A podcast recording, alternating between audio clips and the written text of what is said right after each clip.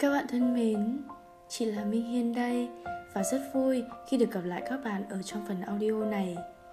Được gặp lại các bạn trong một ngày thời tiết đẹp trời như thế này thực sự là một điều rất vui vẻ.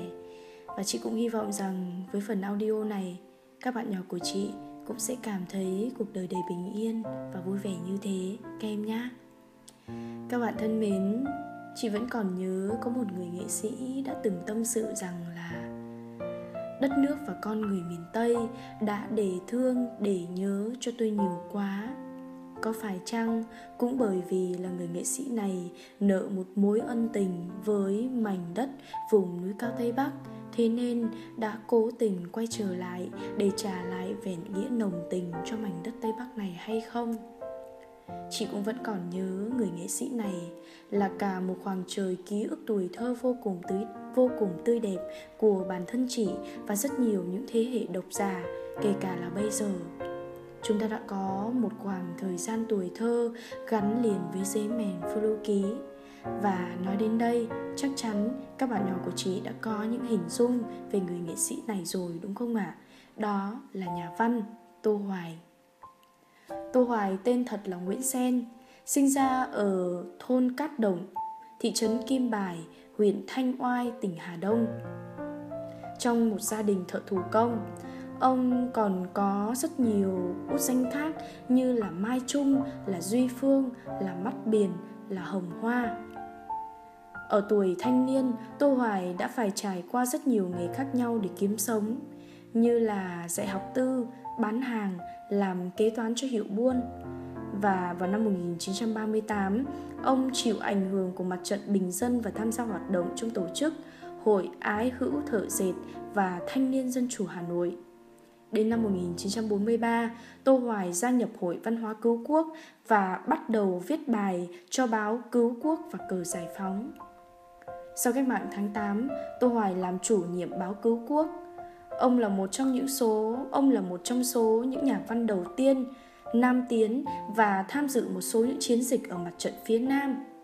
Vào năm 1946, ông được kết nạp vào Đảng. Từ năm 1950, ông về công tác tại Hà Nội, tại Hội Văn nghệ Việt Nam. Từ năm 1957 cho đến năm 1980, Tô Hoài đã kinh qua nhiều chức vụ khác nhau trong Hội Nhà văn như Ủy viên Đảng đoàn, Phó Tổng Thư ký, Chủ tịch Hội Văn nghệ Hà Nội, Giám đốc Nhà xuất bản Thiếu Nhi. Nói về sự nghiệp của tác giả này, chúng ta có thể chia ra làm hai giai đoạn, giai đoạn trước cách mạng tháng 8 và giai đoạn sau cách mạng tháng 8. Giai đoạn trước cách mạng tháng 8, Tô Hoài đến với nghề văn ở tuổi 17-18. Những sáng tác đầu tay của ông được đăng trên Hà Nội Tân Văn và Tiểu thuyết thứ bảy.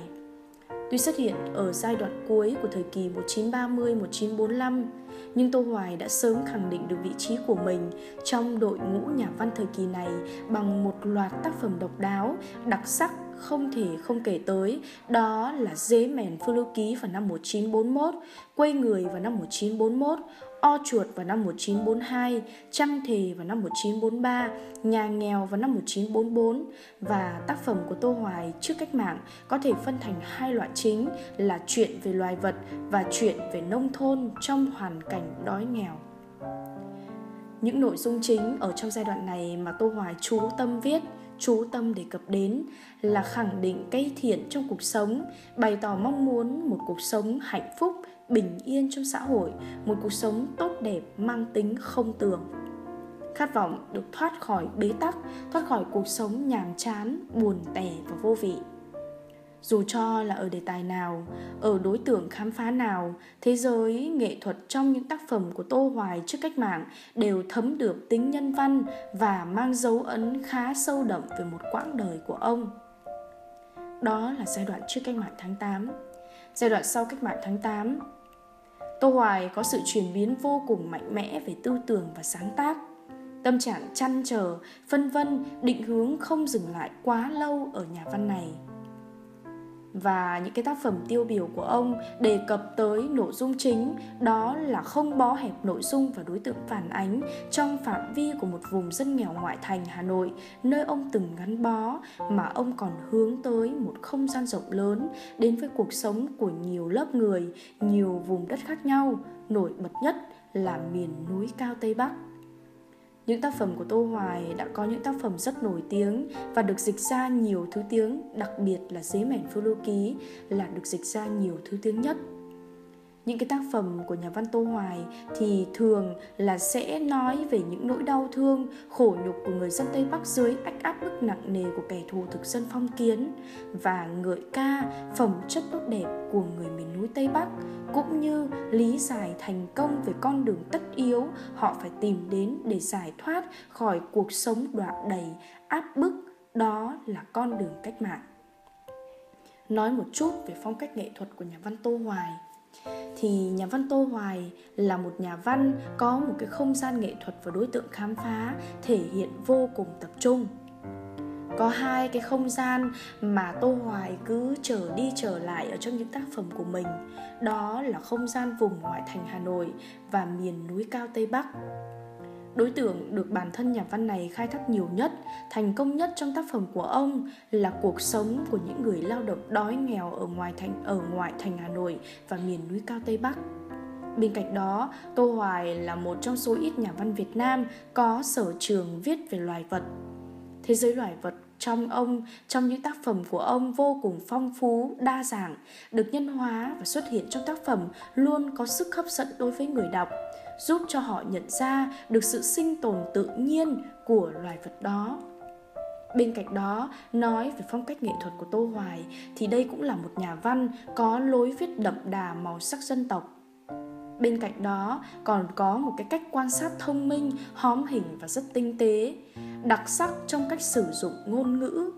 với từng vùng miền mà Tô Hoài viết thì Tô Hoài đều đưa ra được những cái từ ngữ phù hợp để cho người đọc không bị nhàm chán và cảm thấy rằng rất thú vị với những điều mà nhà văn này viết ra.